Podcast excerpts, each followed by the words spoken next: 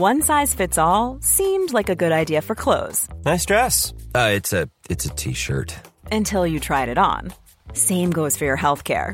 That's why United Healthcare offers a variety of flexible, budget friendly coverage for medical, vision, dental, and more. So, whether you're between jobs, coming off a parent's plan, or even missed open enrollment, you can find the plan that fits you best. Find out more about United Healthcare coverage at uh1.com. That's uh1.com. There's never been a faster or easier way to start your weight loss journey than with PlushCare. PlushCare accepts most insurance plans and gives you online access to board-certified physicians who can prescribe FDA-approved weight loss medications like Wigovi and Zepbound for those who qualify. Take charge of your health and speak with a board-certified physician about a weight loss plan that's right for you. Get started today at plushcare.com slash weight loss. That's plushcare.com slash weight loss. plushcare.com slash weight loss.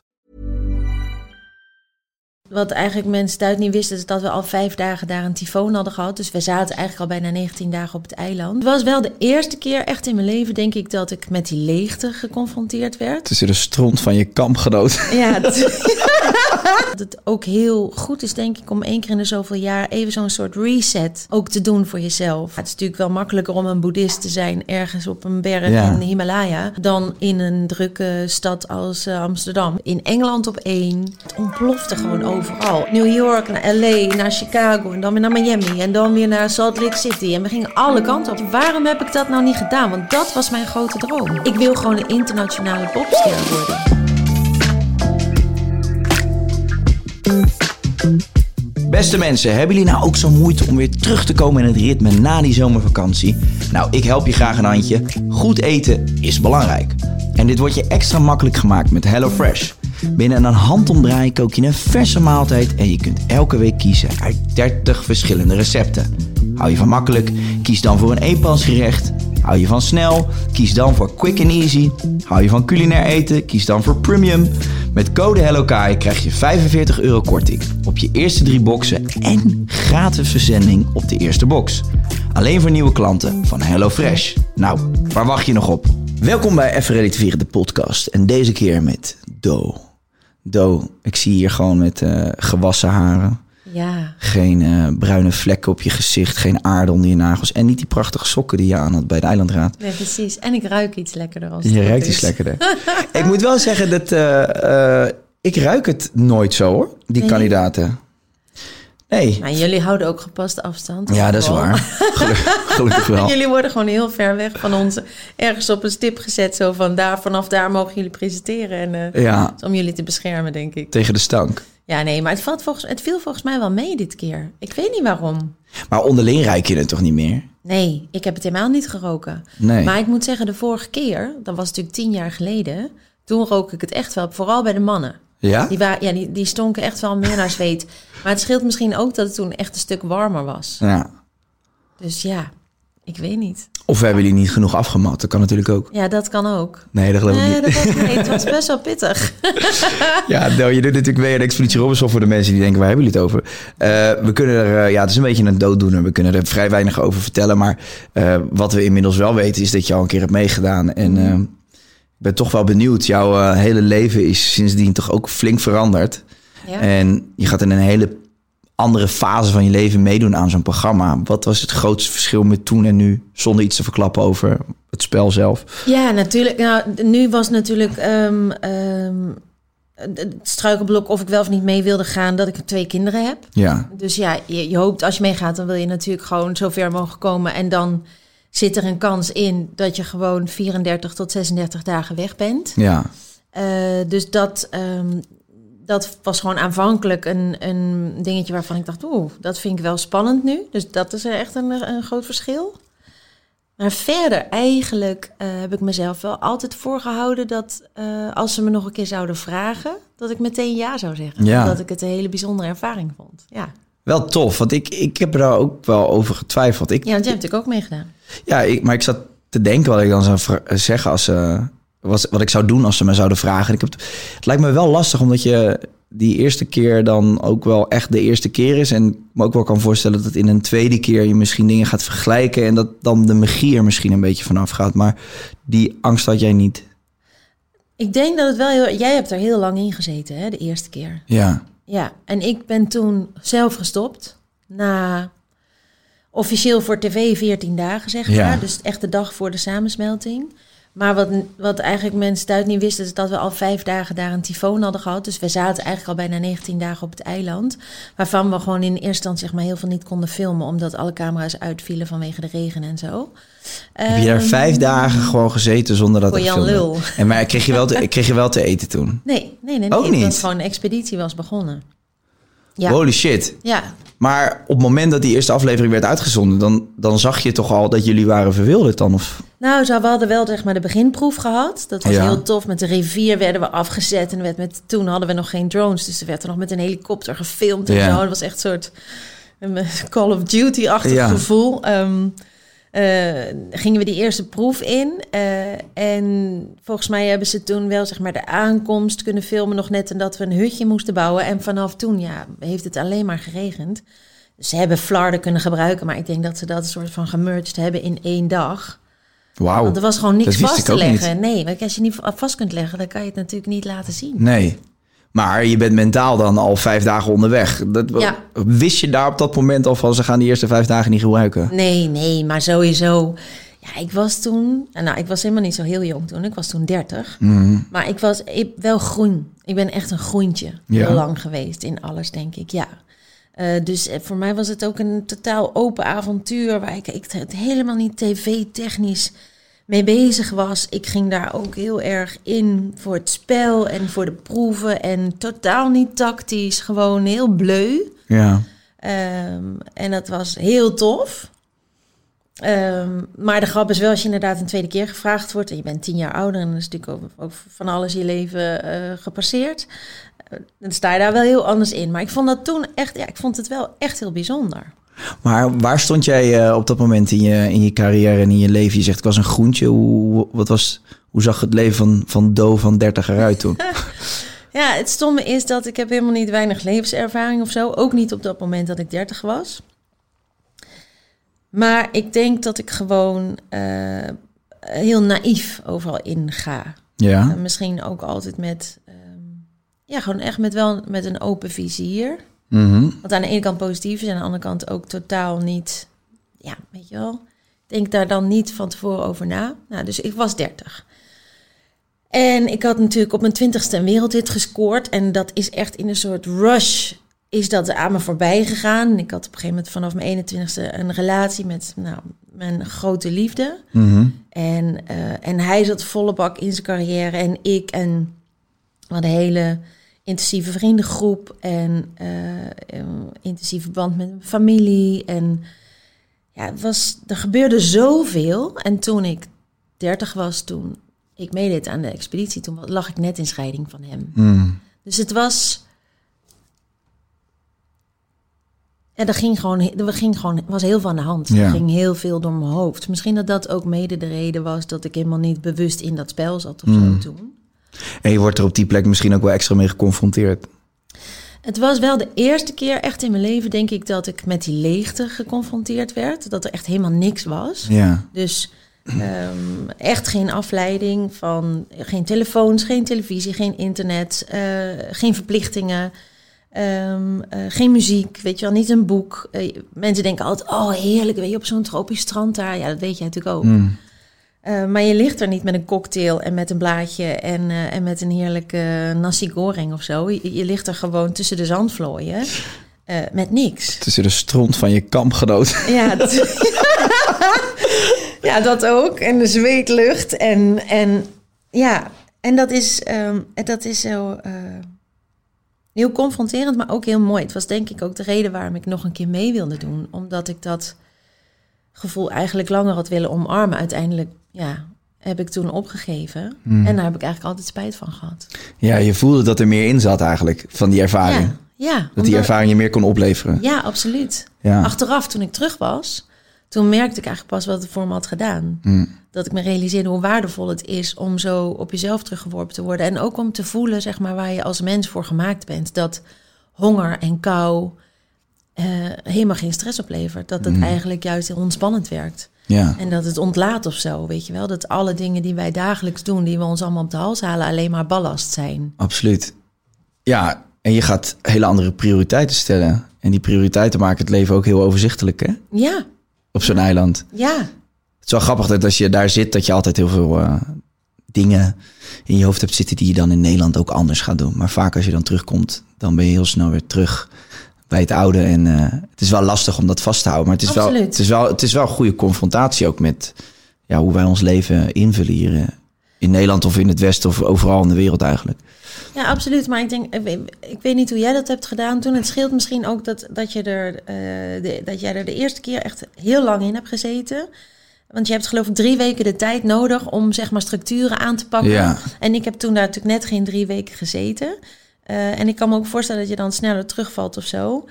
Mm, maar het is me dus wel altijd bijgebleven. En ik heb ook altijd gezegd van ik gun het echt iedereen om dit een keer te ervaren. Want dan ga je gewoon zien hoe sterk je eigenlijk bent. En en inderdaad, waar je prioriteiten liggen. En dat het ook heel goed is, denk ik, om één keer in de zoveel jaar even zo'n soort reset Ja, ook te doen voor jezelf. Om gewoon dichter bij jezelf te blijven. En dichter bij de, bij de, ja, bij de punten in je leven te komen die echt belangrijk voor je zijn. En inderdaad, al die afleiding ook buiten de deur te houden. maar hoe zou je, want ik had het er met Defaan ook over in de podcast, hoe zou je die, ehm, eh, die reset zoals wij eh, die ervaren bij Expeditie Mhm. Robinson, hoe zou je die in het dagelijks leven kunnen doen zonder dat je onderdeel bent van een televisieprogramma? Hoe zou je daar, hoe, wat, wat zou het dichtst in de buurt komen van wat je daar als kandidaat ervaart? Een goede vraag. Ja, ik denk dat het. Ehm, eh, het is best wel moeilijk, want je moet dus best wel streng zijn voor jezelf in de maatschappij zoals die hier hebben. En ik heb, ik heb ook wel een hele leuke. Ik heb een hele tijd met een coach gewerkt. En zij zei ook altijd van ja, het is natuurlijk wel makkelijker om een boeddhist te zijn ergens op een berg Ja. in de Himalaya. dan in een drukke stad als eh, Amsterdam. Ja. Ehm, dus daar ligt zeker een uitdaging. Maar het, ik denk het moment dat je in ieder geval bewust bent van waar je gelukkig van wordt. En dat je je prioriteiten stelt. Dat je ook weet, als het belang maar groot genoeg is, dan heb je er ook wat voor over. Mhm. Dus je tele- telefoon vaker wegleggen. Ehm, televisie is natuurlijk een hartstikke leuk medium waar je af en toe door vermaakt kunt worden. Maar ik ben er ook van overtuigd dat er veel te veel meuk is. Waar je eigenlijk, het is gewoon een soort, soort afvoerputje, zeg maar. Waar we, het is gewoon fastfood voor de brain. Absoluut. En ik ben er echt van overtuigd dat je dat gewoon jezelf daartegen moet beschermen. Ja. En gewoon af en toe de stilte opzoeken. Het is wel grappig. Ik, ben, ik, luister heel vaak naar die Koekeroe eh, eh. Ja, van Giel. Giel. Wat ik Ja. echt gek vind. Omdat hij daar heel nuchter in staat. Toffe Ja, jij podcast. Ja, ik luister ze ook, absoluut. En wat ik heel bijzonder vind, is gewoon dat je daar eigenlijk gewoon heel veel tools krijgt om ehm, af en toe die, die stilte op te zoeken en die leegte op te zoeken. Omdat we daar gewoon helaas te weinig aan blootgesteld worden van nature in onze westerse maatschappij. Ja. En dan moet je het ook doen, hè? Dus het is, je krijgt genoeg tools, maar je moet het ook doen. Ja, nee, absoluut. Ja, ik, ik luister die podcast ook veel en ik ben gewoon sowieso veel bezig met het onderwerp. Eh, maar het is, ja, het is ook de, de omgeving is natuurlijk wel heel erg belangrijk voor, eh, eh, voor het gemak waarmee je dat kunt doen. En Ja. kijk, ja, als een boeddhist leven in, in Amsterdam, ik denk dat überhaupt de plek Amsterdam daar überhaupt niet voor bedoeld is. En ehm, ik heb wel eens een retreat gedaan op Bali, ja, maar dan ben ik ver weg van al mijn vrienden, ver weg van al het geruis voor mijn, eh, voor mijn gevoel. En dan leg ik die telefoon weg en dan kan ik dat, want dan ben ik op zo'n andere plek en dan Ja. sluit ik hem ook af. En ja, het is, het, is, het is eigenlijk zonde, want je voelt inderdaad dat het superveel voor je doet en dat het goed is voor je. Alleen, eh, ja, je, je doet het gewoon te weinig. Maar dat is het denk ik vooral. Dus als je je van bewust bent, het is namelijk allebei heel tof, want je kan onwijs geïnspireerd raken in de stad als Amsterdam. Maar ik realiseer me bijvoorbeeld ook heel goed dat ik dan zo overprikkeld raak dat eigenlijk alle informatie die ik krijg, die kan ik niet meer verwerken om er uiteindelijk zelf iets mee te maken. Ja.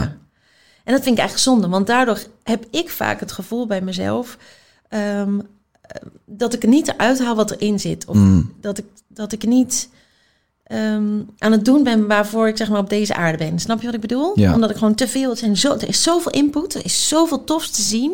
Zo, je wordt zo geïnspireerd door van alles. Maar je neemt niet de tijd om het allemaal weer te processen en uiteindelijk daar jouw eigen ding mee te doen. En ik denk dat dat gewoon belangrijk is, dat we dat vaker doen. En jullie, jullie zijn recent naar Ibiza verhuisd. Denk Ja. ook mede. Ja, dat Om is, deze reden, toch? ja, klopt. Ja, dat is wel. eh, ja, ik zeg altijd, ik ben een beetje een oude antwoord. Ik weet niet wat het is, maar ik, ik, ik, vind, ik vind de rust eigenlijk steeds belangrijker worden. En de natuur vooral. En ehm, ja, het klinkt heel suf, maar Ibiza, ja, dat staat natuurlijk bekend als party island. Maar voor mij is het feit dat ik daar iedere ochtend gewoon om zes uur kan opstaan en een hike kan gaan doen. Echt op een plek waar je gewoon, gewoon constant verbaasd wordt door de natuur. Daar kijk ik gewoon echt, echt naar uit. Ik, ik kijk er juist heel erg uit, naar uit om daar een soort ritme op te bouwen. Eh, van vroeg opstaan, hiken. Eigenlijk het tegenovergestelde van wat je zou verwachten ja, ja. bij Ibiza. Maar wij wonen ook helemaal in het noorden, dus wij zitten ver weg van alle drukte. Maar ehm, Maar het is ook grappig, hè? Want dan zeggen we, ja, het klinkt heel suf. Maar dan denk ik, maar waarom is het, waarom wordt het ook, bestempelen wij het zelf als suf? Nee, dat hè? Mensen ook. Mm. van jou en mijn leeftijd, we zijn nog geen 60, we hoeven nog niet te rentenieren. Maar je, wordt er, je, voelt gewoon, je voelt gewoon eigenlijk het gemis dus aan, aan een Dat. brede horizon. Ja. Toch? Dat is toch wat we eigenlijk... Ja, zeker. En, en eh, ik moet ook wel zeggen dat ik heel gevoelig ben voor eh, grijze lucht. En dan woon je op, Ne- in Nederland niet per se op de beste plek. Ik, ik word daar echt, ik, dat, ik voel- vind dat beklemmend. Ja. Eh, dat grijze wolkendek wat dan boven mijn hoofd hangt vanaf het moment dat ik wakker word. En ja, op, op Ibiza of in Spanje of Portugal, noem het maar op. Daar heb je gewoon, als je geluk hebt, 300 dagen per jaar gewoon wel een blauwe lucht. En bloemen en planten staan in de bloei.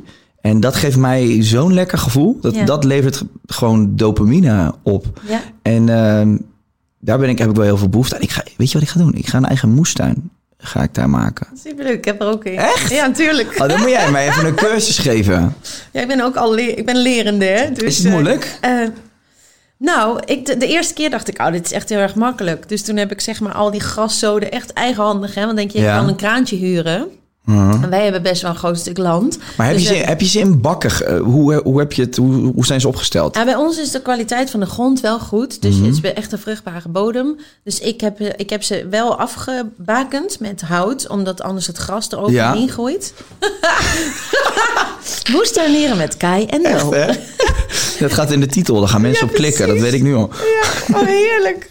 Maar, eh, maar ehm, eh, en die grassen zoden afgestoken, die moet je dan zeg maar, je moet dan twee spades diep moet je die grond omwoelen. En toen heb ik gewoon die zaadjes erin geplant. En de eerste keer, jongen, dat was echt, het floreerde als een malle. Ja. Die, die, nou, die snijbieten, die schoten uit de grond als onkruid. Wat heb je nog meer? niet te vreten. Dus dan moet je niet te veel doen. Nee. Nou, we hebben rode bietjes, worteltjes, radijsjes, gesla, rucola, andijvie. Lekker. Eh, eh, broccoli. We hebben nu asperges. Dat is een blijvende plant. Is ook heel tof. Ja. Ehm, rabarber. Eetbare bloemen. Ook heel tof. Ook supergoed voor de aantrekkingskracht van bijen en vlinders. Die Oh, natuurlijk ook weer je courgettes en al, ja, gewoon al je andere gewassen bevruchten.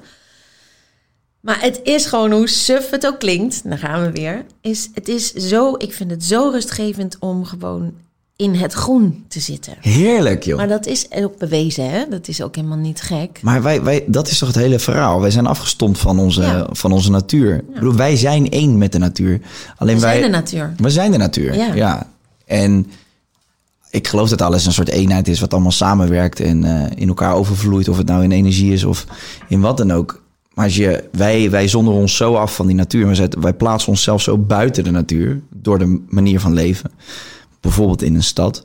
eh, dat dat stukje gewoon eh, ja, afgestompt raakt. En ik denk dat als je dan... eh, ervaart wat de natuur je kan opleveren aan rust. Of gewoon een ander. Het is gewoon een gevoel, toch? Als je in, in het groen bent of bij. Oh, strandwandeling. Waarom is Ja. een strandwandeling zo lekker? Ja, Ja, zeg het maar. gewoon de wind door je haren. Precies. Ja, en dat uitzicht. Dus gewoon echt open vizier. Ja. Letterlijk. Dat niet continu, zeg maar, je zicht belemmerd wordt door allerlei obstakels. Hmm. Weet je, die onrust. Het is ook niet voor niks dat mensen altijd zeggen van zorg dat je in ieder geval, weet je, als je onrustig bent in je hoofd, dat je huis een beetje opruimt. Ja, klopt. Nou, en dat is natuurlijk ook gewoon, denk ik, als je leeft in een hele drukke omgeving. Maar goed, het blijft moeilijk. Want mijn man is bijvoorbeeld echt iemand die kan juist heel goed in drukte en in chaos. En hij weet daar dan heel goed mee om te gaan. En ik ben precies tegenovergestelde. Ben jij, Dus- kan je, je, hebt een, eh, je, je hebt twee kinderen, je hebt een man. eh, ehm, ik kan me voorstellen dat het eh, best druk kan zijn thuis. Oh. He- eh, heb, heb, heb jij dan af en toe een moment nodig dat je echt afsluit van iedereen? Dat je Ja. gewoon even in je eentje bent? Ja. Je lijkt wel een beetje op Jessie, denk ik. Ja? Ja, ja dat gevoel heb ik. Jullie kennen elkaar ook. Ja, we eh, hebben elkaar ontmoet toen bij die eh, Jumbo-race. Echt superleuk. Heel, heel lief meisje vind ik haar. Hele fijne energie. En inderdaad denk ik ook iemand die... ehm, echt heel erg van de gezelligheid en, en connectie is en zo.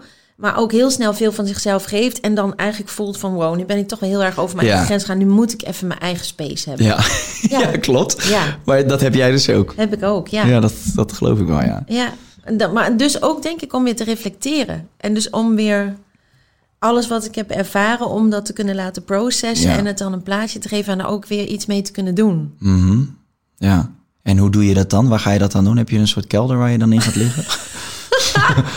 Op een matrasje? Ja, er zijn sommige dingen die ik niet deel op de podcast, ja. Kai. Je hebt ergens een geheime plek. ja, ja. Oké. Nee, ehm, hoe doe ik dat? Eh, nou, ik moet zeggen dat dus nu na de laatste keer Robinson heb ik me ook weer echt voorgenomen om echt rustmomenten in te brengen, gewoon in mijn leven. Hmm. Dus ik ga wandelen. Ja, wandelen langs het Gein of inderdaad de moestuin in of eh, sporten. ja. En dat doe ik dan ook het liefst alleen. En ik moet ook zeggen dat ehm, ik vind het dan ook prettig om bijvoorbeeld niet altijd een podcast of muziek op te zetten als ik ga joggen Nee. of zo. Maar gewoon niks. Gewoon kijk om je heen, luister naar de vogels, luister naar de dieren. Alle mensen die nu aan het joggen zijn met deze podcast in hun oren, die Ja, gooien hun telefoon gooi op de meteen, grond. Hup. Dankjewel, Doe! Ja. nee, maar het is natuurlijk soms heel tof. En eh, vandaag heb ik toevallig ook met een podcast opgejogd.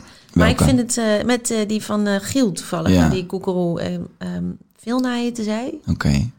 En dat ging ook over in contact staan met je emoties. En emoties zijn een beweging. En die beweging is dus energie. Ja. Het is gewoon natuurkundig zo. Eh, en wat dat dus doet met je lichaam. En dat je ook ziek kunt worden van nou, stress. Ja, tuurlijk. Ja. Dus, eh, Sterker nog, ik denk dat dat een echt eh, nog een zwaar onderschat onderdeel is van, eh, van ziekte over de hele wereld. Stress. Ja, ik ook, absoluut. Ben ik echt van overtuigd. De hele dag die Ehm. cortisol eh, die wordt aangemaakt. Ja. Ja, en je voelt gewoon ook wat het doet met je lijf. Maar wat zij ook aangaf, wij gaan zo erg voorbij aan wat we echt voelen. We voelen het wel, alleen we staan er niet bij stil. Dus we, neg- we negeren, drukken het weg. Nu even niet, ik heb daar geen tijd voor. Ik moet nu presteren, ik moet nu naar mijn werk. ik moet mijn kinderen naar school brengen. Dat zijn natuurlijk ook die, die dagelijkse dingetjes waar wij het over hadden. Ja. Eh, als, je, als je uit de expeditie komt, waar je dan heel graag aan vast wil houden, maar waarbij je heel snel weer terug eigenlijk getrokken wordt in dat stramien, Ja. in de regels die de maatschappij ons heeft opgelegd. Ehm, I'm Sandra, and I'm just the professional your small business was looking for. But you didn't hire me because you didn't use LinkedIn jobs. LinkedIn has professionals you can't find anywhere else, including those who aren't actively looking for a new job but might be open to the perfect role, like me. In a given month, over 70% of LinkedIn users don't visit other leading job sites. So if you're not looking on LinkedIn, you'll miss out on great candidates like Sandra. Start hiring professionals like a professional. Post your free job on linkedin.com/people today. het is gewoon heel belangrijk, denk ik, om daar op een, als je je er bewust van bent, om er gewoon echt op een andere manier mee om te gaan. En jezelf, ja, je moet jezelf dus ook bepaalde dingen ontzeggen om ruimte te creëren. Ja. Om die andere dingen die ook een beetje van je verwacht worden, om daar dan op een stressloze manier of zo mee om te kunnen gaan. Ja. Ja, laatst zei een, eh, een jongen met wie ik eh, aan het samenwerken was, eh cameraman bij Expeditie Robinson toevallig. Die zei, die, had, ja, die, had, die zei zoiets simpels, maar de, ja, dat klopt wel gewoon. Die zei van, ik heb op een gegeven moment, toen ik wat ouder werd, gewoon tegen mezelf gezegd, ik ga gewoon in de weekenden op een vrijdagavond, waarbij ik normaal naar vrienden zou gaan, ga gewoon heel goed naar mijn lichaam luisteren. Dus niet, zoveel, niet zozeer naar mijn gedachten, Ja. maar gewoon puur naar mijn lichaam. En als ik thuis kom en ik voel dat ik een beetje moe ben en ik wil eigenlijk liever op die bank liggen, dan ga ik mezelf dus niet opleggen dat ik eh, vanwege sociale druk dan toch die vrijdag die kant op moet. Ja. En hij zegt, dus ik laat eigenlijk mijn lichaam laat ik nu voor me spreken. En hij zegt, het zijn echt momenten dat ik denk, oh, ik spring de deur uit, ik heb super veel zin. En ook met een drankje doen. Hij zegt, ja, dan ging ik naar vrienden terwijl ik toch al redelijk moe was. En dan ging ik daar zitten en dan dacht ik, nou ja, weet je, ik ben er nu toch, dan ga ik maar een drankje drinken. Nou ja, als je al moe bent, moet je eigenlijk niet drinken, want dan wordt je lichaam alleen maar moe van. Zeker de volgende Ja. dag. Dus je doet eigenlijk precies het tegenovergestelde ehm, van wat je, waar, waar je lichaam eigenlijk aan toe is en je geest. En dat is toch ook raar? Dat doen we met z'n allen gewoon op dagelijkse basis. Ja. En dat is, dat is de druk die we onszelf opleggen, maar ook deels wordt opgelegd door externe factoren. Ja, zeker. En ook verwachtingspatroon of zo. En Ja. ego's en zo. Maar het laatst, ook, bijvoorbeeld, ook een klein voorbeeldje, een beetje in dezelfde kader. Ehm, ik zat met mijn dochter in de auto en die wilde heel graag spelen met haar beste vriendinnetje. Dus ik belde op en zei, joh, eh, kan Fem met Lulu spelen? Nee, Fem zit op de crash, maar eh, Isa is wel thuis. Die is wat ouder, dan zusje. Misschien wil die. Dus ik zei, Isa, vind je het leuk met Lulu te spelen? Nee, heb ik geen zin in. En Lulu die zat achter in de auto. Dus ik, ehm, ik zei tegen Lulu, ik zei, sorry Lou, Isa heeft geen zin om met jou te spelen. Ja. Kijk, ik kan natuurlijk bedenken om haar te gaan zeggen van nee, Isa kan niet. Of Isa heeft andere plannen. Of weet je wel. Wat we eigenlijk zelf heel vaak doen. Dan gaan we smoesjes verzinnen. Hmm. Ja. Omdat je die ander niet wil kwetsen. Ja. Maar het is helemaal niet persoonlijk. Nee, natuurlijk niet. Het is all good, weet je wel. Als je even een keer een dag geen zin hebt, no worries. Zeg toch, ah, vandaag even niet. En dat is denk ik, het zijn al die maniertjes en zo. Ja, natuurlijk, we zijn, we zijn geen, geen oerdieren meer, waarbij je gewoon, weet je wel, eh, dat je van je afbijt als het je niet zint. Maar, hè, we we hebben bijvoorbeeld nu kittens en als de moeder even klaar is, dan geeft ze die kleintjes een knauw Ja. en dan is het duidelijk. En we hebben natuurlijk allemaal manieren verzonnen over hoe je dan met iemand moet omgaan, maar gewoon... Sociale constructen. Ja, Maar je zegt het woordje oer. Je hebt ook nog zoiets als het oerinstinct. En het instinct zegt eigenlijk waar je behoefte aan hebt, toch? Of je, precies. Je gaat slapen, of je hebt honger, of je wil je voortplanten, of je wil eh, je verdedigen, eh, zeg maar wat. Dat instinct geeft aan wat je wil. Maar wij hebben door dat we veel te veel in ons hoofd zitten, gaan we alles kapot redeneren en analyseren. En nou ja, maar dan vindt die dit van mij, dus dat. Terwijl, maar dat is, ja, dit is, ik moet altijd een beetje oppassen dat ik niet in herhaling val. Want we in deze podcast komen toevallig deze onderwerpen vaak voorbij. Maar goed, we hebben het erover. Ja, dat, dat intuïtiegevoel. Ik bedoel, hoe slechte eh, naam heeft eigenlijk onderbuikgevoel gekregen. Ja, dat is iemand die spreekt vanuit onderbuik. Terwijl onderbuik, dat is, dat is toch je kern. raadgever? Ja, Dat is de kern. Maar dat, dat hebben wij voor onszelf eh, afgesloten door hier alles kapot te redeneren. ja. Je hart en je, en, en, en je, je intuïtie. ja, ik denk ook doordat de maatschappij natuurlijk een bepaald soort eh, verwachtingspatroon bij je oplegt of zo, dat je daardoor. We zijn, we zijn zo. ehm, ehm, we worden zo in een, eh, in een groepsverband, zeg maar, in een systeem gedrukt. Hè? Dus klassikaal lesgeven, alles. Je moet gewoon in dat plaatje passen. Het moet allemaal in grote getalen hetzelfde kunnen doen. Want dat is praktisch en handig. En dat is gewoon tijdswise werkt dat het snelst. Ja.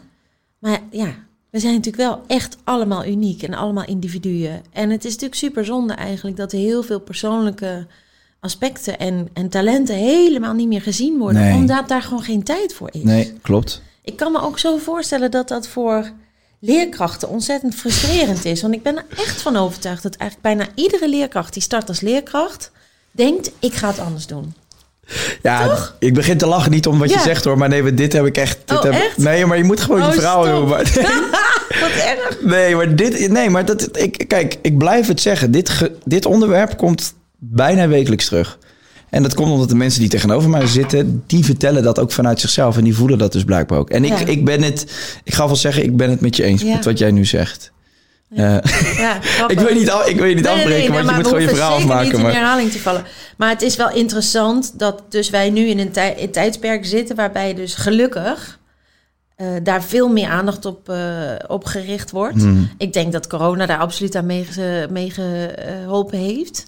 Ehm, en het zal ook echt een flow zijn of zo, weet je wel. Van als je kijkt naar wat er allemaal is gebeurd eh, in de 60s of in de 70s. Hmm. En ehm, nou, ik ben ook heel blij eigenlijk dat ik in dit, dit tijdperk mag leven, waarin Ja. daar ook weer gewoon bewuster naar gekeken wordt, toch? Dat is ook Ja. heel fijn. Absoluut. Nou ja, ik, nee, ik heb me vreselijk opgefroten, opgevreten het afgelopen, afgelopen twee jaar over heel veel maatregelen en zo. Maar goed, dat is een andere discussie. Maar ik snap wel wat jij bedoelt.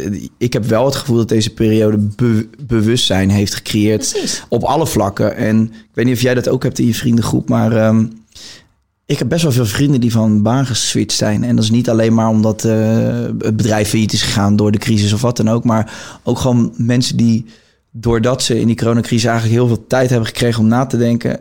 Een soort van hebben kunnen reflecteren en eh, je hun leven anders willen indelen. En dat is natuurlijk wel een hele positieve ontwikkeling. We hebben gewoon echt allemaal een soort Robinson-ervaring gehad. Nou, je het zegt, ja.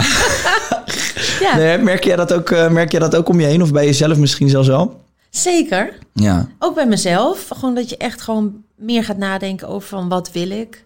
Eh, ik merk ook dat ik zeg maar in mijn werk ehm, heel lang gewoon heb gedaan wat ik altijd deed. Mm, Omdat ik dat deed. ja. En na die coronacrisis dacht ik echt van ja, ik kan nu niet optreden. En heel veel type optredens heb ik ook helemaal niet gemist. Nee.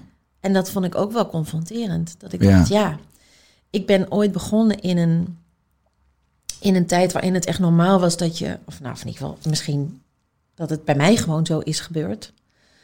Dat je heel veel commerciële optredens deed, gewoon eh, bedrijfsfeestjes. En, en dan kwamen de mensen niet speciaal voor mij. Jij speelde daar voor hun. En het was ook, het was ook knap als je iedereen voor je wist te winnen. Dus als je een Hazes-fan voor je wist te winnen, of een, eh, een Rolling Stones-fan, of een eh, heavy metal-fan, of weet ik veel wat. Ja. Weet je wel, je was een goede artiest als je iedereen eh, eh, om je vinger kon winden. Is eigenlijk al gek, toch?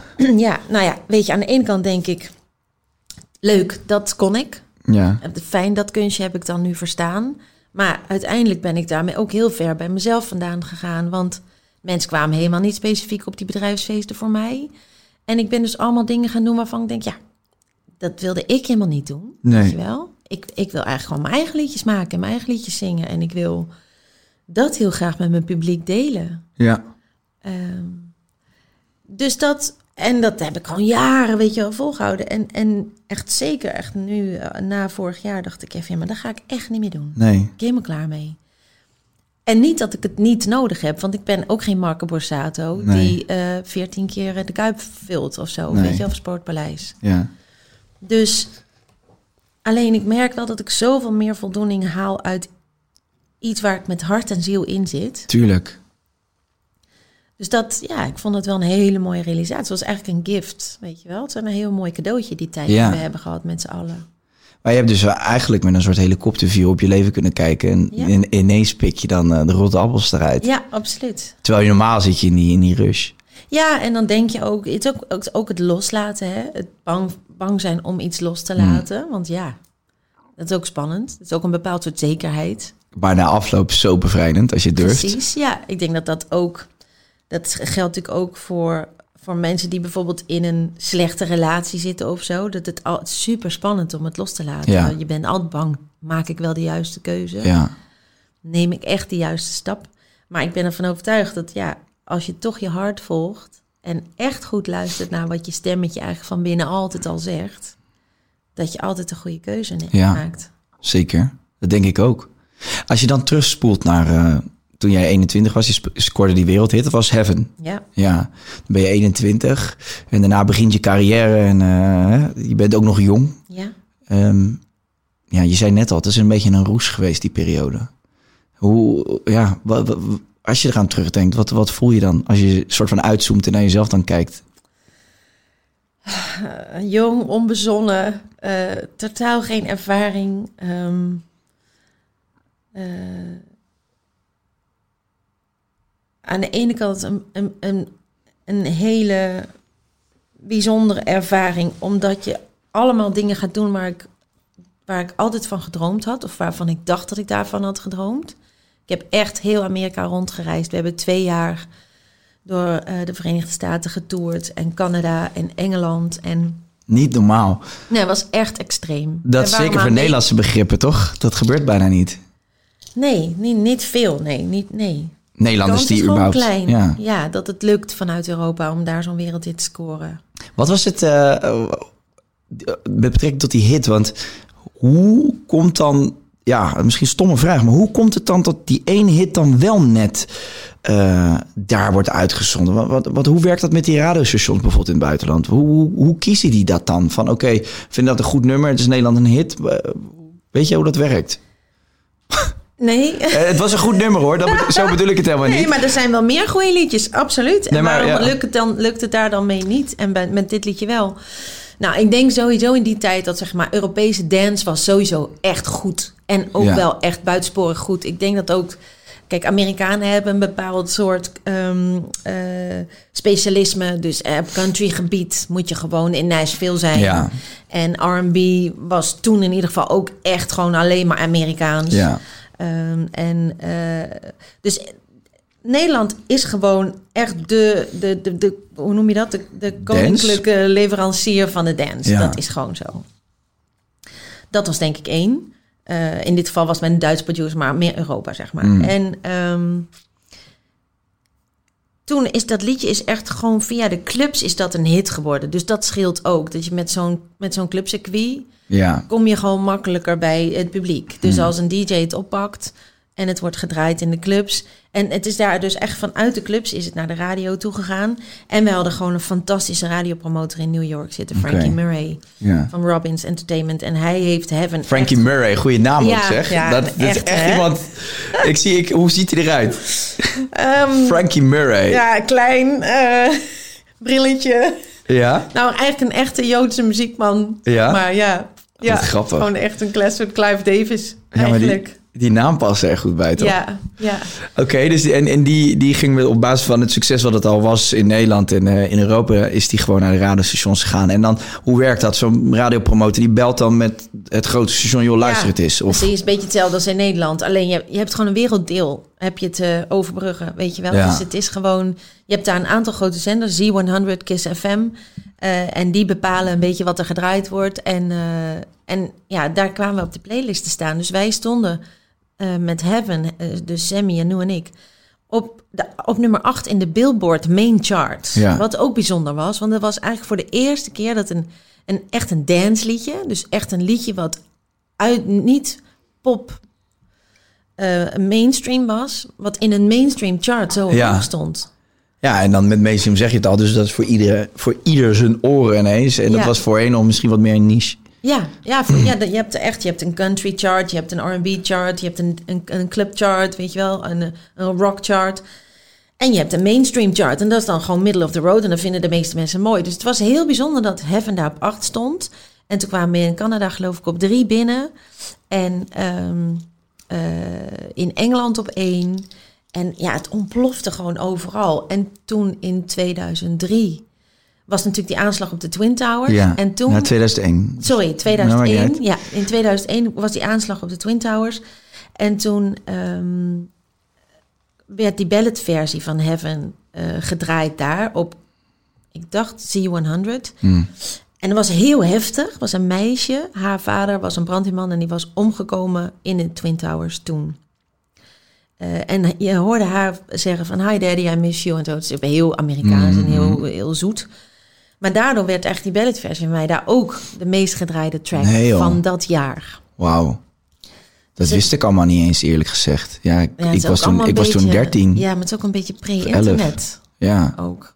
Dat was toen nog niet echt internet. Ik ken, ik ken het nummer wel en ik heb hem ook vaak geluisterd. Ik vind het, eh, ik vind het echt een lekker nummer. Maar ik wist eigenlijk niet dat je gewoon ja, die billboards hebt gestaan en zo daar. Ja. Dat is toch fucking vet. Hey, en wat, want eh, ja, dan ga je naar Amerika en eh, hoe, hoe zag die tijd eruit? Want ik wil even in jouw, eh, ik wil even in jouw hoofd duiken. Want ja, als Nederlands meisje, Amerikaan, super, alles te groot en meeslepend. Ja. En Ja, was dat, dat? is wel echt zoals je het je voorstelt. Gewoon opgehaald worden in limousines. Mee uit eten genomen worden in luxe restaurants. Flessen champagne en sushi was toen ook nog een soort wel eh delicatesse. Ja.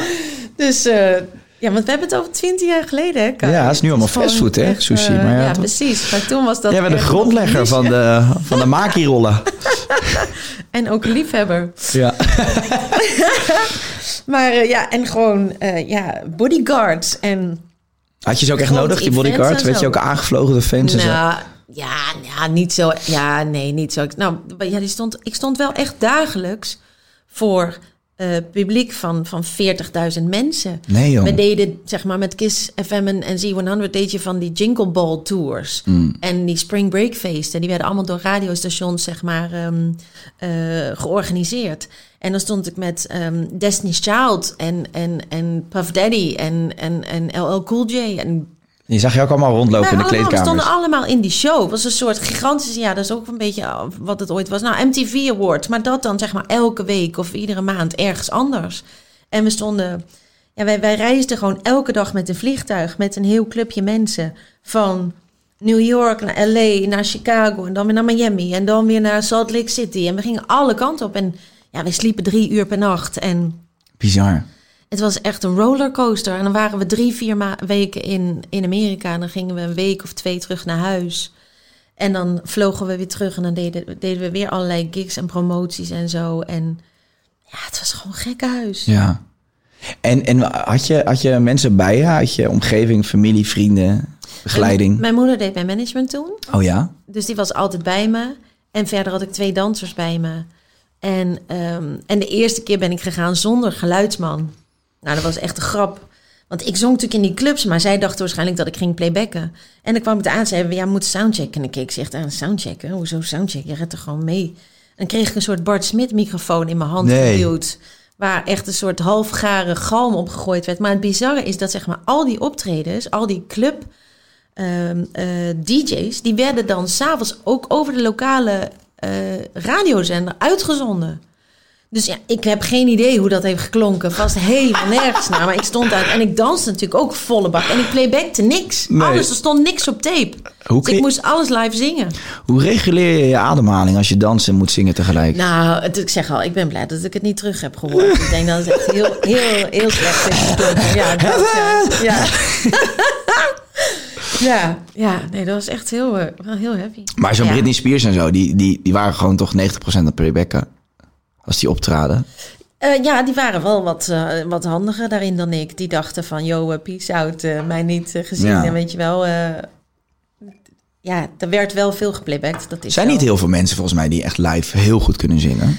Nou, of ze zijn er wel, maar als je zo'n show doet en je moet alles soundchecken en je staat daar met, weet ik veel, acht andere, weet je wel, hoofdartiesten of artiesten op zo'n podium, dan is daar ook relatief weinig tijd voor. Kijk, met je eigen concert is het echt andere koek. Dan heb je je eigen mensen bij je, je eigen geluidsmensen, je eigen lichtmensen, weet je, dat is alles gereguleerd. Ja. En dit was gewoon een soort drive-in show, Ja. weet je wel. Dan moest je gewoon knallen. Dus als Destiny's Child kwam, hoeveel nummers deed je dan eigenlijk op zo'n avond? zes, Ja. gewoon echt wel... Het waren zes eigen nummers. deed je dan. 35 minuten show. Ja, ik deed vier eigen liedjes en twee covers. Hmm.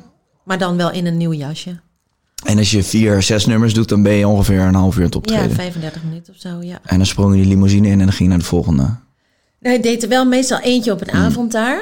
Ehm, eh, maar dat was ook echt wel max hoor. Want je moest dan vaak nog handtekeningen, weet je, ging je nog uitdelen. Echt gewoon lange signeersessies. En je had ook alles van die VIP-ruimtes waar je dan natuurlijk nog even, ook heel Amerikaans. Dan moest je in de VIP-ruimte nog even Ja. je presence eh, geven. En VIP-ruimtes zijn vaak helemaal niet gezellig. Nee, ja, het is, kijk, ik, de- mij deed je er geen plezier mee. Maar goed, het was natuurlijk wel een soort van bijzonder dat je dan zo op handen gedragen werd. Maar dan ben ik ook weer te nuchter of zo. Dan ben ik Ja. toch ook een Hollandse. En dan denk ik, ja, ja, ja, ja, ja, ik moet morgen weer zingen. Ja. Laten we naar bed gaan. Want wij moesten meestal om een uur of zes weer de limousine in om naar het vliegveld te gaan. Dan de hele dag reizen.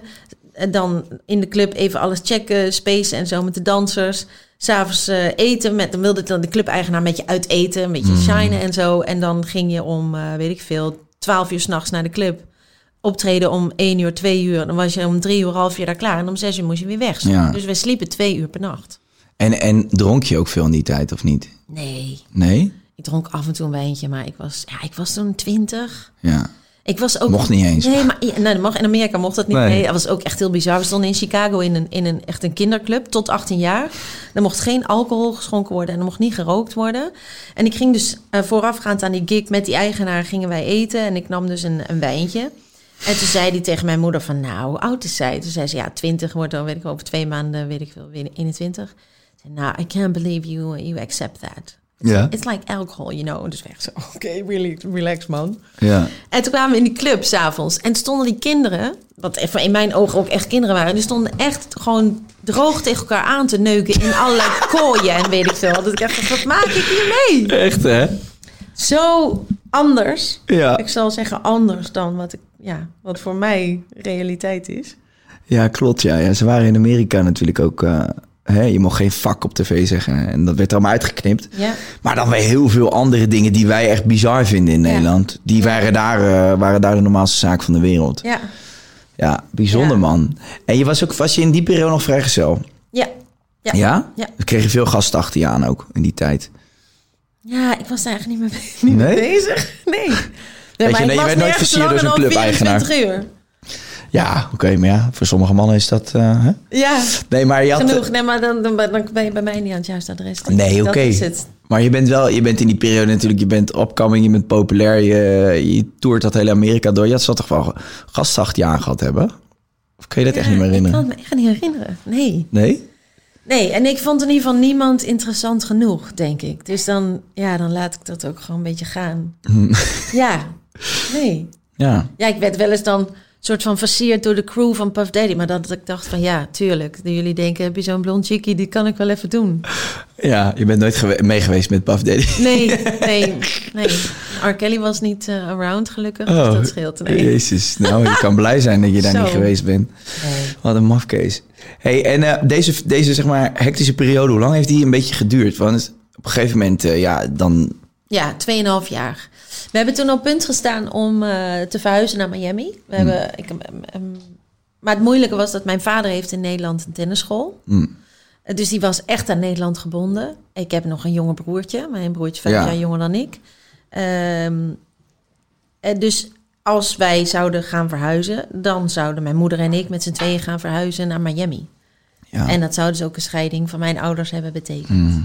Dus het was best wel heel gecompliceerd. We hebben echt heel serieus gekeken of het kon. Ehm, eh, we hadden een heel mooi appartement toen uitgezocht op het eiland waar Enrique Iglesias ook woonde. Weet Ja. je wel? Daar is een super mooie, mooie omgeving. Maar ehm, ik kreeg een internationaal plaatscontract aangeboden in Amerika, Engeland en in Nederland. Ja, en toen heb ik denk ik toch eh, de grootste fout van mijn leven gemaakt. Met mijn ambities toen. Ja. Eh, toen dacht ik, nou, we hebben één keer eerder vanuit Europa een internationale hit kunnen scoren. Dat kan nog wel een keer. Ja. Dus dan hoef ik helemaal niet per se te tekenen in Amerika of in Engeland. En toen heb ik dat heb ik in, voor Nederland gekozen. En dat niet tekenen in eh, Amerika of Engeland, dat had dus vooral te maken met het feit dat je niet wilde verhuizen. Ja, het had wel veel voeten in aarde. En je denkt dan van, ja, is het echt noodzakelijk? Maar achteraf was misschien het verhuizen niet noodzakelijk, maar het tekenen in Amerika wel. Ik had gewoon daar, ik had gewoon daar contract moeten tekenen. Met alle gevolgen van dien, hè? Want het is, dat is ook gewoon echt, die, die keuze is echt vanuit angst geweest. Angst was daar de slechtste raadgever ooit, omdat ik dacht, ja, maar als het nu niet scoort, dan lig ik dadelijk hier op de plank in Amerika. En dan mag ik gewoon nooit meer een plaat maken. En dan ben je weer zo'n artiest die dan het denkt te gaan maken in Amerika. En dan, en dan kun je dus niks meer. Daar was ik heel bang voor. En als je dan, hè, want je zegt nu grootste fout, maar als je er nu een aantal jaar later op terugkijkt, hoe voelt het dan die Nog steeds. Ja? Ja. Dat knaagt nog enorm. Nou ja, het is wel dat ik denk, weet je, waarom heb ik dat nou niet gedaan? Want dat was mijn grote droom. Dat is wat ik altijd wilde. Dat is wat ik heb geroepen vanaf de eerste dag dat, mic- dat ik een microfoon in mijn hand had. Dat ik zei, ik wil gewoon een internationale popster worden. En dan krijg je die kans. En dan doe je het niet. Nee. Dat is natuurlijk eigenlijk heel gek. Maar eh, misschien, eh, misschien ver gezocht. Maar het, ik heb dan toch altijd met dit soort, soort van ingrijpende beslissingen... die zoveel invloed hebben op je leven. Of het heeft je een, een les gegeven. En dat is inderdaad dat je dan eh, mag vertrouwen... en niet meer angst als raadgever, raadgever moet gebruiken. Of het is ergens toch goed geweest of zo... dat je het niet gedaan hebt of zo. Snap je wat ik bedoel? Dat het een reden heeft gehad. Want één, het was je droom. De kansen lagen er. En je hebt het niet gedaan ja, ik geloof, ik geloof wel dat het dan niet zo bedoeld was volgens het universum. Misschien met mijn niet. naïeve karakter is dit voor mij een soort eh, Redding geweest. redding geweest. Dat kan. Omdat ik misschien echt me anders aan alle kanten letterlijk en misschien, of figuurlijk en misschien ook wel letterlijk had laten naaien of zo. ja, had toch gekund? Ja. Ja. Omdat ik zo, ja, ik ben zo goed van vertrouwen. Ik ben zo, dat ik denk, dus misschien is dat wel een reden geweest. Maar nog steeds denk ik, ja, Ja, ik zal het nooit weten. ja, dat snap ik. Dat dus, en het was wel toen mijn ambitie. En ik heb er ook heel hard voor gewerkt. En ik heb het ook, ik heb het ook altijd geloofd. Ik denk dat dat ook de reden is geweest dat het de eerste keer is gelukt. Omdat ik gewoon van overtuigd was. Het kan gewoon. Ja. Ook voor een meisje uit Eindhoven Mm. kan je een internationale hit scoren. ja. En, en dan, dan maak je die keuze om het niet te doen. En dan voel je dan daarna je carrière wegglippen? Of wat? wat Ja. ja. Ja, Dat moet een heftige periode geweest zijn. ja. ja dat was het ook wel. Ja. Want ja, vanaf welk moment kwam eigenlijk het eh, besef dat je de verkeerde keuze had gemaakt dan?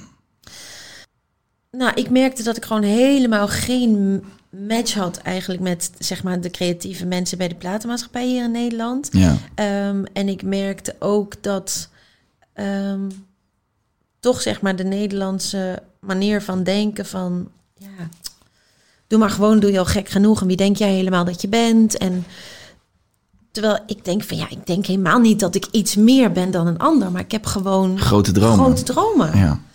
En ik denk dat dat. eh, ik, heb, ik was juist zeg maar als jong meisje toen ik, toen ik net begon met zingen.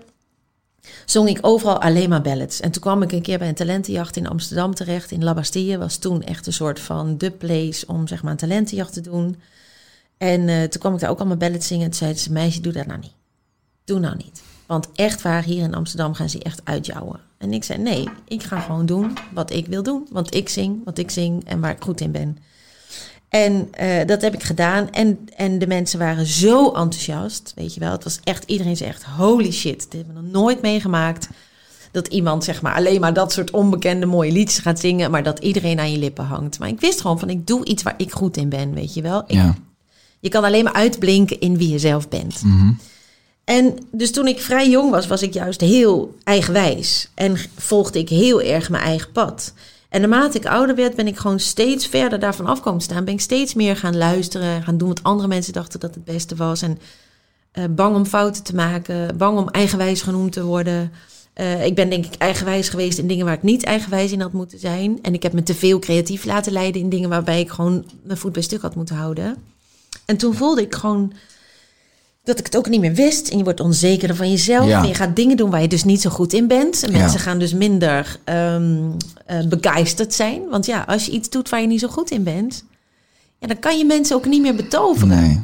En dat voelde ik steeds meer ja, verdwijnen. Hmm. En, en het heeft best wel lang geduurd, ook als ik heel eerlijk ben, voordat ik dat weer terug heb gevonden.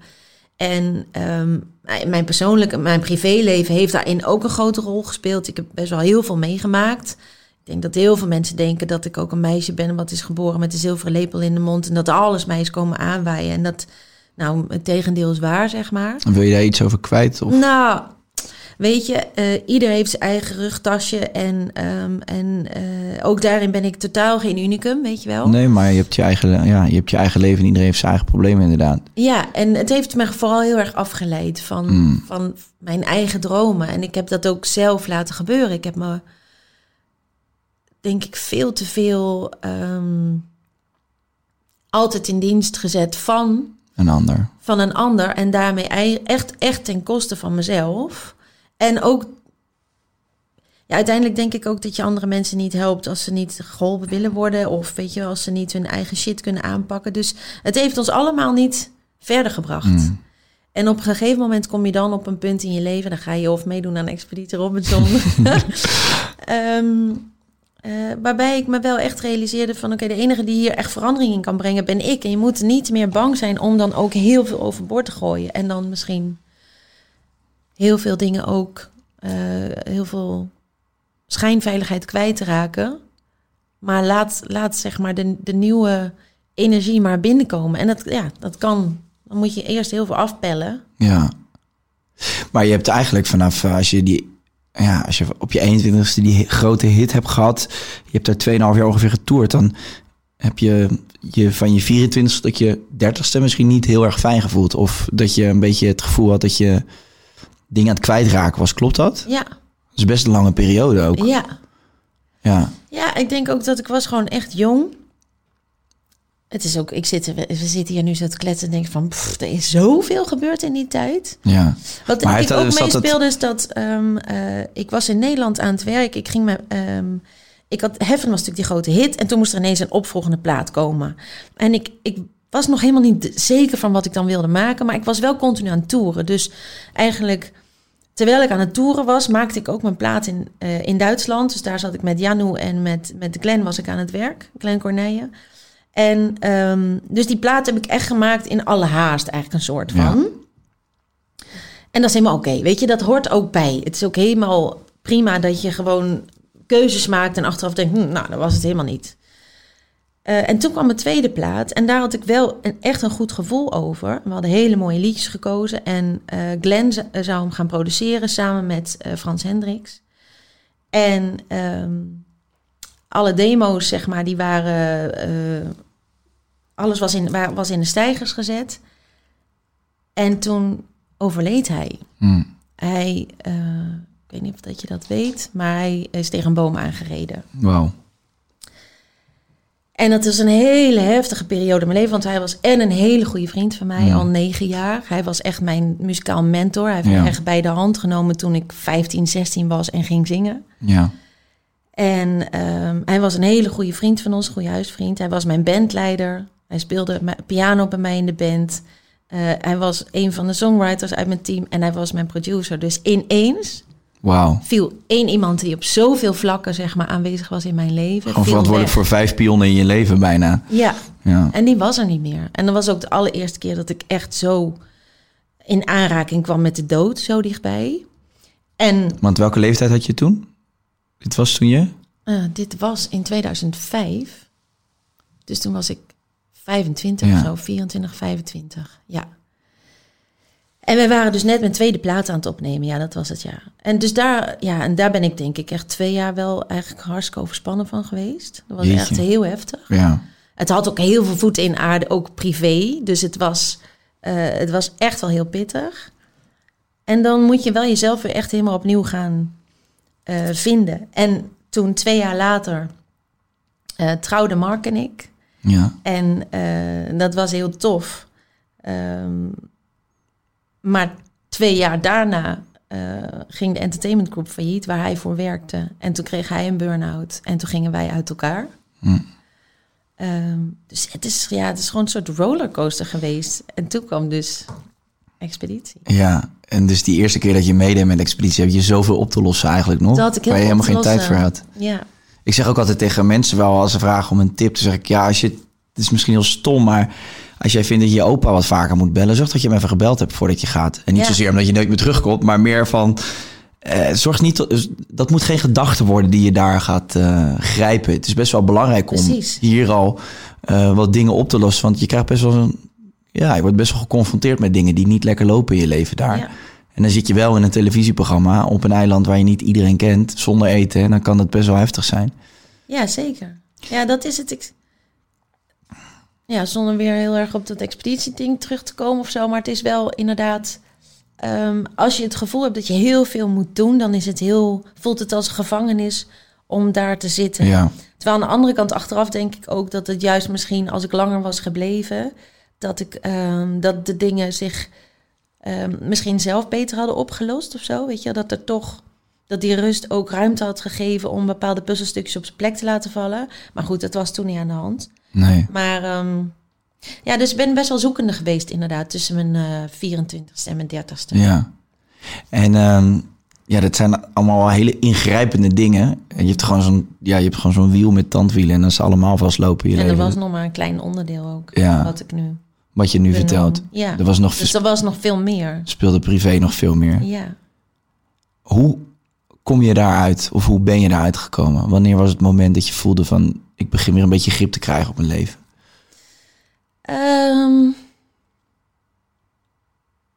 nou, ik denk dat ik wel echt na onze scheiding was voor mij wel echt zo'n soort eikpunt, een soort soul searching. Dat ik dacht Mm. van oké, nu moet ik wel echt iets, iets gaan veranderen aan mezelf, aan de manier waarop ik in het leven sta, waar, waarop ik, waarmee ik omga, zeg maar, eh, waarop ik omga met problemen en met gewoon levensvragen.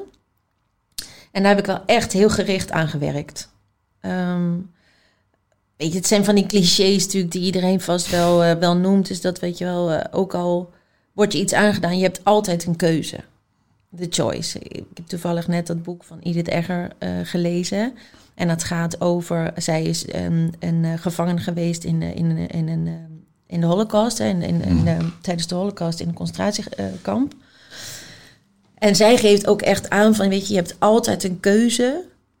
ehm, hoe je met de situatie omgaat, hoe heftig die ook is. En ik denk dat dat voor mij echt ook een eye-opener was. Gewoon, ehm, eh, ja, dat heeft, ja, dat heeft gewoon verandering gebracht in de manier waarop ik met dingen omga. Ja. Ja, maar hoe... het. eh, Ja, om voor, kijk, je, ik vind het moeilijk om een voorbeeld te vinden in, in die situatie. Hoe, hoe keek je bijvoorbeeld anders naar een situatie dan twee jaar daarvoor? Ga je dan relativeren of dingen in perspectief plaatsen? Of denk je juist van, nou, ik heb een hele heftige periode meegemaakt, maar het is een les. Je krijgt een levensles, een zware, maar van die les leer ik. Dat je hem op die manier omzet in iets wat bijna dan een soort van positief effect kan hebben op de rest van je leven. Hoe heb je dat aangepakt? Ehm, Want soul searching, heb je bijvoorbeeld hulp gezocht in die periode? Was er, was er iemand met wie je bent gaan praten? ja, ja, ik heb echt therapie eh, gevolgd. Ja. Ehm, en ook echt gelukkig, ik heb echt hele fijne vrienden om me heen. Dus dat is ook heel fijn. En het waren ook gelukkig de, eh, de gesprekken met vrienden die me elke keer weer terugworpen op mezelf, weet je wel. Want Ja. ik, kan, ik kon me heel erg vastgrijpen in van... ja, maar het is toch niet oké als iemand anders dat doet? En dat zei van nee, dat is ook niet. Alleen je kan er ook voor kiezen om er dan afscheid van te nemen... in plaats van te forceren dat je iemand anders gaat helpen... om dat te doen wat jij graag zou zien van die ander. Ben je een pleaser? Ja, ik ben een onwijs pleaser. Ja. Ik ben een onwijze pleaser en ik ben ook eh, heel volhardend en, en een vechter. En maar je kan, soms moet je ook juist niet vechten, Ja. weet je wel. Soms moet je ook accepteren dat het gewoon is wat het is. Mhm. Dat. ehm, eh, en ehm, ja, dus, ja, dus gewoon ook durven te kiezen voor jezelf. Ook gewoon accepteren dat dat... ehm, Dat dingen niet altijd gaan zoals je ze in je hoofd hebt. ja, Ja. ja, gaan een andere invulling geven aan iets. Projecteer jij dan ook eh, hoe jij in het leven staat en wat jij normaal vindt en wat jij aan anderen geeft? Projecteer je dan op een pro- projecteer je dat ook wel eens op een ander en dat je er dan teleurgesteld in bent als je het niet terugkrijgt?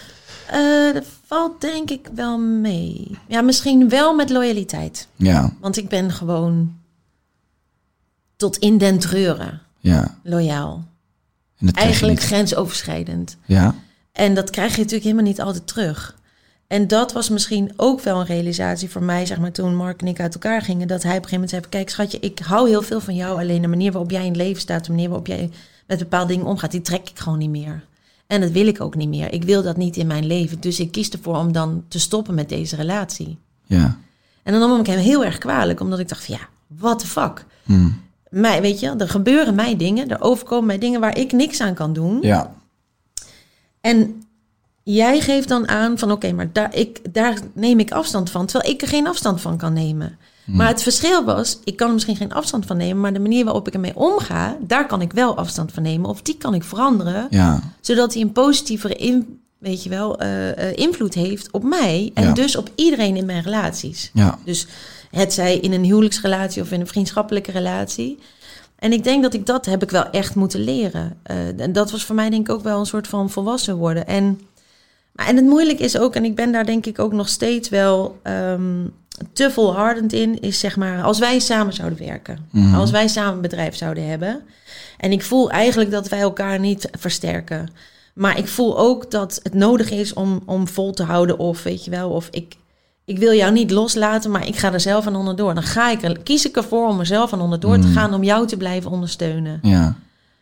Maar ik ben er nu inmiddels wel van overtuigd dat dat niet de weg is. Want uiteindelijk ben ik niet, wij zijn niet die één en één die samen drie worden. Nee. Wij wo- blijven altijd de één en één die samen Ja. een mager tweetje zijn. ja.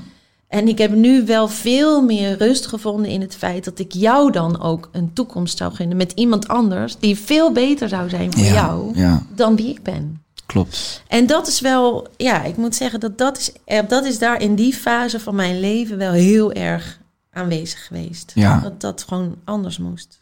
Ja, je, je hebt in die periode dus voor gekozen om eh, eh, ja, te scheiden en afscheid te nemen van iemand. Eh, op het moment dat je zo'n keuze maakt, terwijl je daar juist de afgelopen jaren enorm tegenaan gehikt hebt, is dat dan, een, is dat dan het startschot voor, voor, een- voor een ander leven? Als je één keer zo'n ingrijpende keuze durft te maken en je voelt daarna dat het misschien wel vrijheid en rust heeft opgeleverd, ondanks het verdriet. Is dat het moment geweest dat je dat makkelijker ging doen ook in andere situaties? Ja, het was wel echt een verandering die een tandwieltje aan het draaien heeft gezet. Zeg maar echt een radartje. Wat denk ik ook nooit meer, daar kan je nooit meer terugdraaien. Nee. Dus dat was wel een soort nieuwe programmering van mijn zijn. Weet je, Ja. het is iets ook wat je altijd weer meeneemt in elke beslissing die je daarna neemt. En je maakt nog wel eens eenzelfde soort fout, maar je komt er denk ik wel sneller achter dat je weer hetzelfde pad bewandelt, wat niet functioneert. Ja. Waardoor je ook sneller kunt zeggen, oh wacht even, daar ga ik weer, dat moet ik niet doen. Hm. Even afstand nemen, wat is hier aan de hand, waarom, waarom doe ik dit, waarom wil ik dit, is dit de goede keuze voor ons allemaal? En ja, Vanaf welk moment was je echt, echt weer gelukkig? Nou, best wel snel hoor. Ik denk dat ik wel echt wel binnen een jaar of zo echt dacht van... ik kan de wereld weer aan. Ja. En dat is echt een lekker gevoel. Ja, ja En heerlijk. ik heb ook in dat jaar, wat ook heerlijk was... want ik was natuurlijk twintig toen ik ging toeren met Heaven... en daarvoor had ik altijd alleen maar gewerkt. Mhm. Ik heb echt in dat jaar heb ik echt alleen maar gestapt... met mijn allerbeste vriendinnetje. Wij lagen echt elke ochtend om vier uur in bed. Ja? Je hebt het gewoon ingehaald allemaal. Ik heb mega ingehaald. Ik heb, eh, ik, nou dan niet op, op, eh, op eh, eh, one-night stands gebied helaas. Wel met een paar, met twee gasten wel een hele leuke tijd gehad. Ja. Was ook helemaal te gek. Maar wel eh, ja, echt ingehaald, ja. Gewoon echt gefeest. Ik was toen aan het trainen voor de marathon van New York.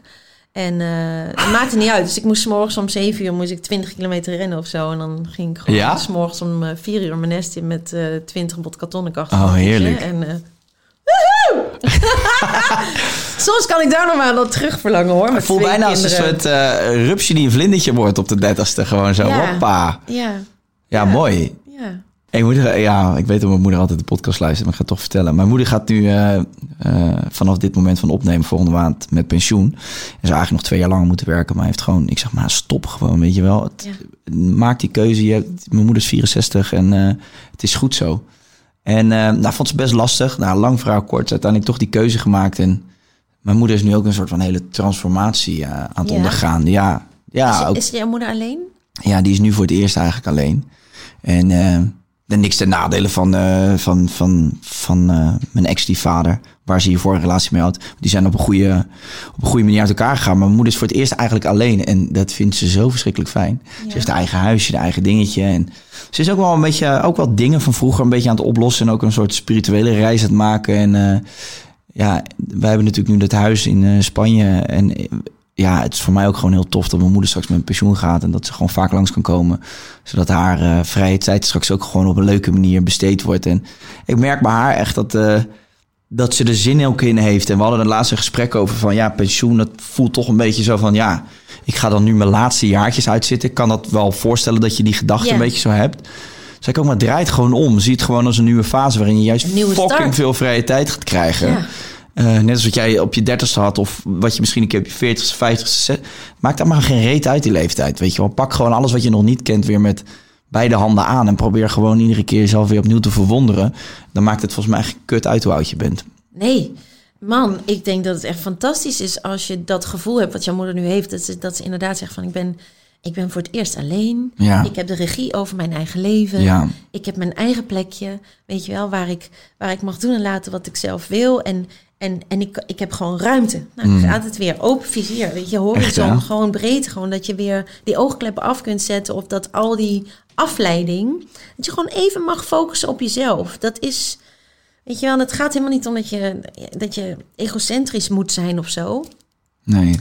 Maar ja, misschien is het ook.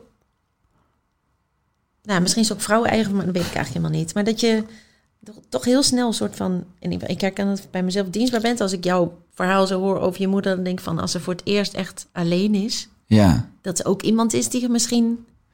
Ja, ja ze, met, met- op mijn vijftiende kreeg ze met mijn vader. Mijn vader was, eh, is toen overleden.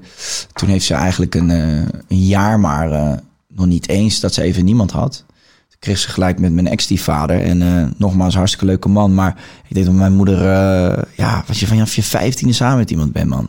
Eh, het is ook belangrijk om periodes te hebben waarin je alleen Ja, bent. En eh, jezelf eh, leert kennen. En even niet beïnvloed wordt door wat een ander wil. Of wat een ander zijn dromen zijn. Ja, ik vind het heel leuk, maar gewoon om, om aan te haken op wat jij zegt. Weet je, je zegt ik ben eh 40 of, of bijna 40 en dit en dit en dit. Elke fase brengt er iets nieuws met zich mee, denk ik. En ja, ik denk dat als je zolang je maar gewoon kan blijven verwonderen en nieuwe dingen kan leren, dan denk ik dat het niet uitmaakt hoe oud je bent. ja, wat is het ook weer? Stilstand is achteruitgang, Ja, toch? ja, zeker weten. Is een mooie, mooie afsluiter, want we zitten op, eh, op een uur en zeven minuten. Ja, sorry hoor, ik lul echt zoveel. Nou ja, ik vond het superleuk. En ik wil je heel erg bedanken voor je openhartigheid. En eh, ik zeg het altijd gewoon, eh, je hoeft nu geen ja te zeggen. Ik zet je niet onder druk, maar kom gewoon nog een keer gezellig terug. Deel 2. En dan gaan we gewoon... Over moestuintjes. Over moestuintjes. En we gaan kijken wat je nu nog allemaal uitspookt. Nee, Ja, misschien er is... komen heel veel leuke dingen aan. We hebben het nu echt alleen maar gehad eigenlijk over Wil je, maar daar mag Nee, je nee, nog nee. wel wat over zeggen. Jawel, zeker wel. Je moet ook... sorry. Ik nee, ga er helemaal helemaal niet. voorbij. Nee, maar nee, dat vind ik juist leuk, want ik hoef eindelijk eens een keer niet ergens te gaan zitten om iets te promoten. Nee, maar maar dat is- er komen heel veel toffe dingen aan. Maar dat wil ik wel even weten nog dan. Oké, nou, ik weet niet of ik het al mag vertellen, maar dat moet je dan maar eh, er wel of niet uitknippen of wegbliepen. Daar kunnen we een soort quiz van maken. Ja. Er komt een hele toffe track aan met Ronnie Flex. Echt? Ja. Ja, heel Heb, tof. ik, heb je hier al iets over verteld of niet? Nee. Maar een wilde Ronnie Flex, was dat, heeft Ronnie Flex dat ooit gezegd dat hij dat met jou wilde doen? Dat kan, ja. Hij heeft wel, hij heeft wel een paar keer, hij heeft wel het afgelopen jaar een paar keer gemaild van, yo, eh, Do, what's up? Hè? Waar heb ik dit nou gehoord? Of, of, of, of heb je, je nog een keer met een rapper, toch? Met, eh, je hebt ook met uh, Silvio wat Silvio gedaan, toch? een track gedaan, ja. Stil in mij.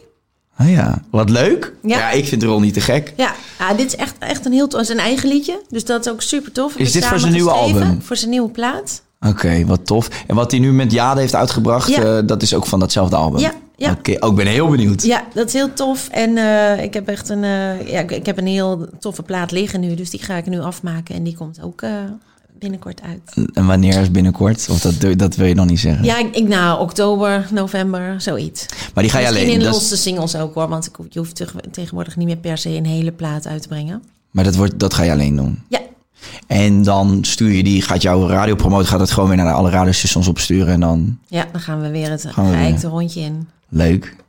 ik ben heel benieuwd. Ja, thanks. Ik, eh, ja, en ik, ik zou alle mensen willen vragen, ga Expeditie Robinson kijken. Niet willen vragen, ga het gewoon doen. Je moet. Ja, het is echt een bijzonder, een heel bijzonder eh, Ja, ja, het wordt seizoen. Ja, het wordt heel vet. Ja. Ehm, ja, vergeet niet te abonneren. Eh Do, moeten, moeten we nog iets eh, doorgeven waar ze je kunnen volgen? Of ben je niet actief? eh ja, ik ben actief op Instagram. This Oh. is Do. This is Do. Ik ben moeilijk te vinden. Dat is ook zoiets. Kijk, ik- voor internettijdperk. Maar ja, we kennen je wel allemaal als Do, denk ik. Ja, maar je kan het bijna niet vinden op internet. This is Doe Do. Do in en dan krijg je gewoon Duizend 1,6 miljard hits. This is Do. This is Do. Nou, dat is goed dat ik het nog even vraag. This is Do. Ga er volgen en eh, wellicht eh, dat je er nu al voorbij hebt zien komen bij Ronnie Flex of eh, bij mij of bij iemand anders. Eh, klik op die volgbutton. En ik zou zeggen, dankjewel voor het eh, luisteren of kijken en tot de volgende keer. Dankjewel Do. Thanks.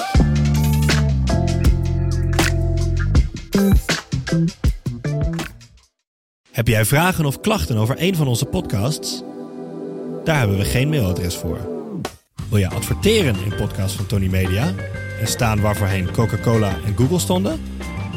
Mail dan naar adverteren@tonymedia.nl.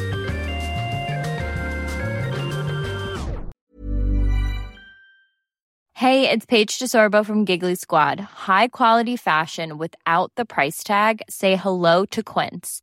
I'm snagging high-end essentials like cozy cashmere sweaters, sleek leather jackets, fine jewelry, and so much more. With Quince being 50 to 80% less than similar brands. And they partner with factories that prioritize safe, ethical, and responsible manufacturing. I love that. Luxury quality within reach. Go to quince.com slash style to get free shipping and 365 day returns on your next order. Quince.com slash style. Even when we're on a budget, we still deserve nice things. Quince is a place to scoop up stunning high-end goods for 50 to 80% less than similar brands. They have buttery soft cashmere sweaters starting at $50, luxurious Italian leather bags, and so much more. Plus, Quince only works with factories that use safe, ethical, and responsible manufacturing. Get the high-end goods you'll love without the high price tag with Quince. Go to quince.com slash style for free shipping and 365-day returns.